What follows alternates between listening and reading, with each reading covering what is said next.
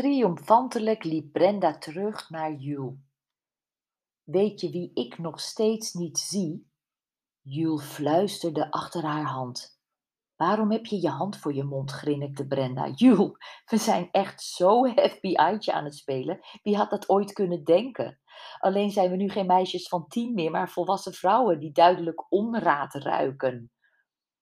Jules gaf Brenda ongeduldig een duw. Ze was bloedserieus in haar rol. Weet je wie er nog steeds niet zijn? David en Miranda, ik zie ze allebei niet en Thomas ook niet. Oh nee! Brenda sloeg nu ook haar hand voor haar mond. Dit was niet zo grappig. Zullen we even hier gaan zitten? Ze wees op een bankje bij de speeltuin. Ik moet even alles op een rijtje zetten. Toen ze op het bankje plaatsnam, plofte Betty, de kantinejuffrouw, naast haar neer. Zo, even een paffie. Betty strekte haar benen voor zich uit en blies de rook van haar sigaret boven haar hoofd de blauwe lucht in.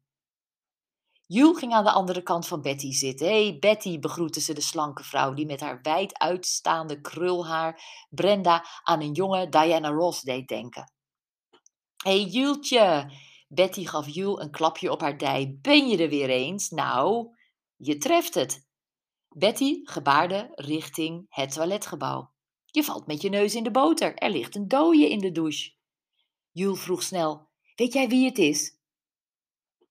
Betty was een wandelende krant en dit was haar kans om te horen wie er dood in het toiletgebouw lag. Op dat moment reed een grote zwarte B M W stapvoets langs het pleintje in de richting van de uitgang. Jules sprong van het bankje. Oh, daar gaat David, riep ze. Ze hield een hand boven haar ogen, zodat ze goed kon kijken. Volgens mij is hij alleen. Oh nee, ik zie geloof ik iets achterin bewegen.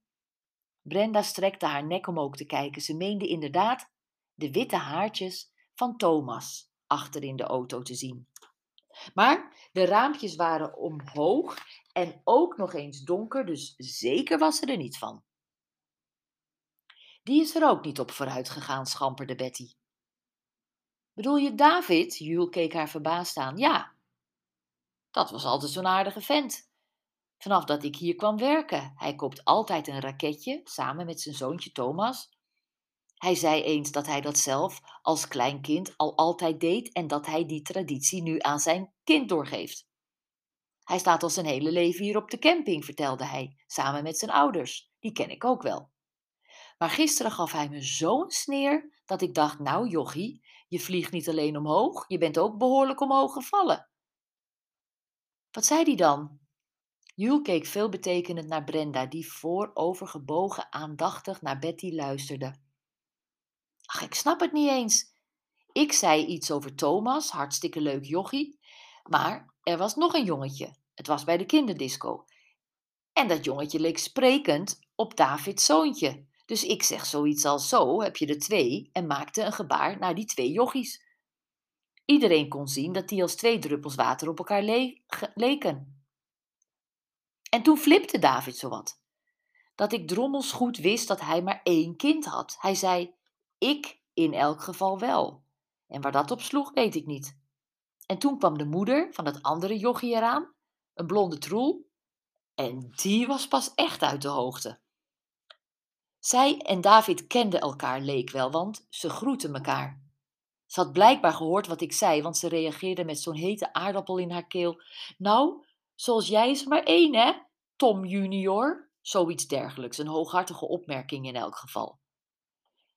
Betty nam smakkend een flinke trek van haar sigaret en keek voor zich uit. Als je het over de duivel hebt, daar gaat ze. Brenda en Jules draaiden hun hoofden in de richting van Betty's nonchalant uitgestoken hand en zagen een witte S U V langzaam langs de achterkant van het pleintje wegrijden. Ook in haar patserbak. Vast David achterna, ik zweer je, die twee hebben wat met elkaar. En die jochies? Betty blies met een scheve kaak het laatste restje rook weg. Die hebben niet alleen zowat dezelfde naam en dezelfde koppies, maar die hebben volgens mij ook dezelfde vader.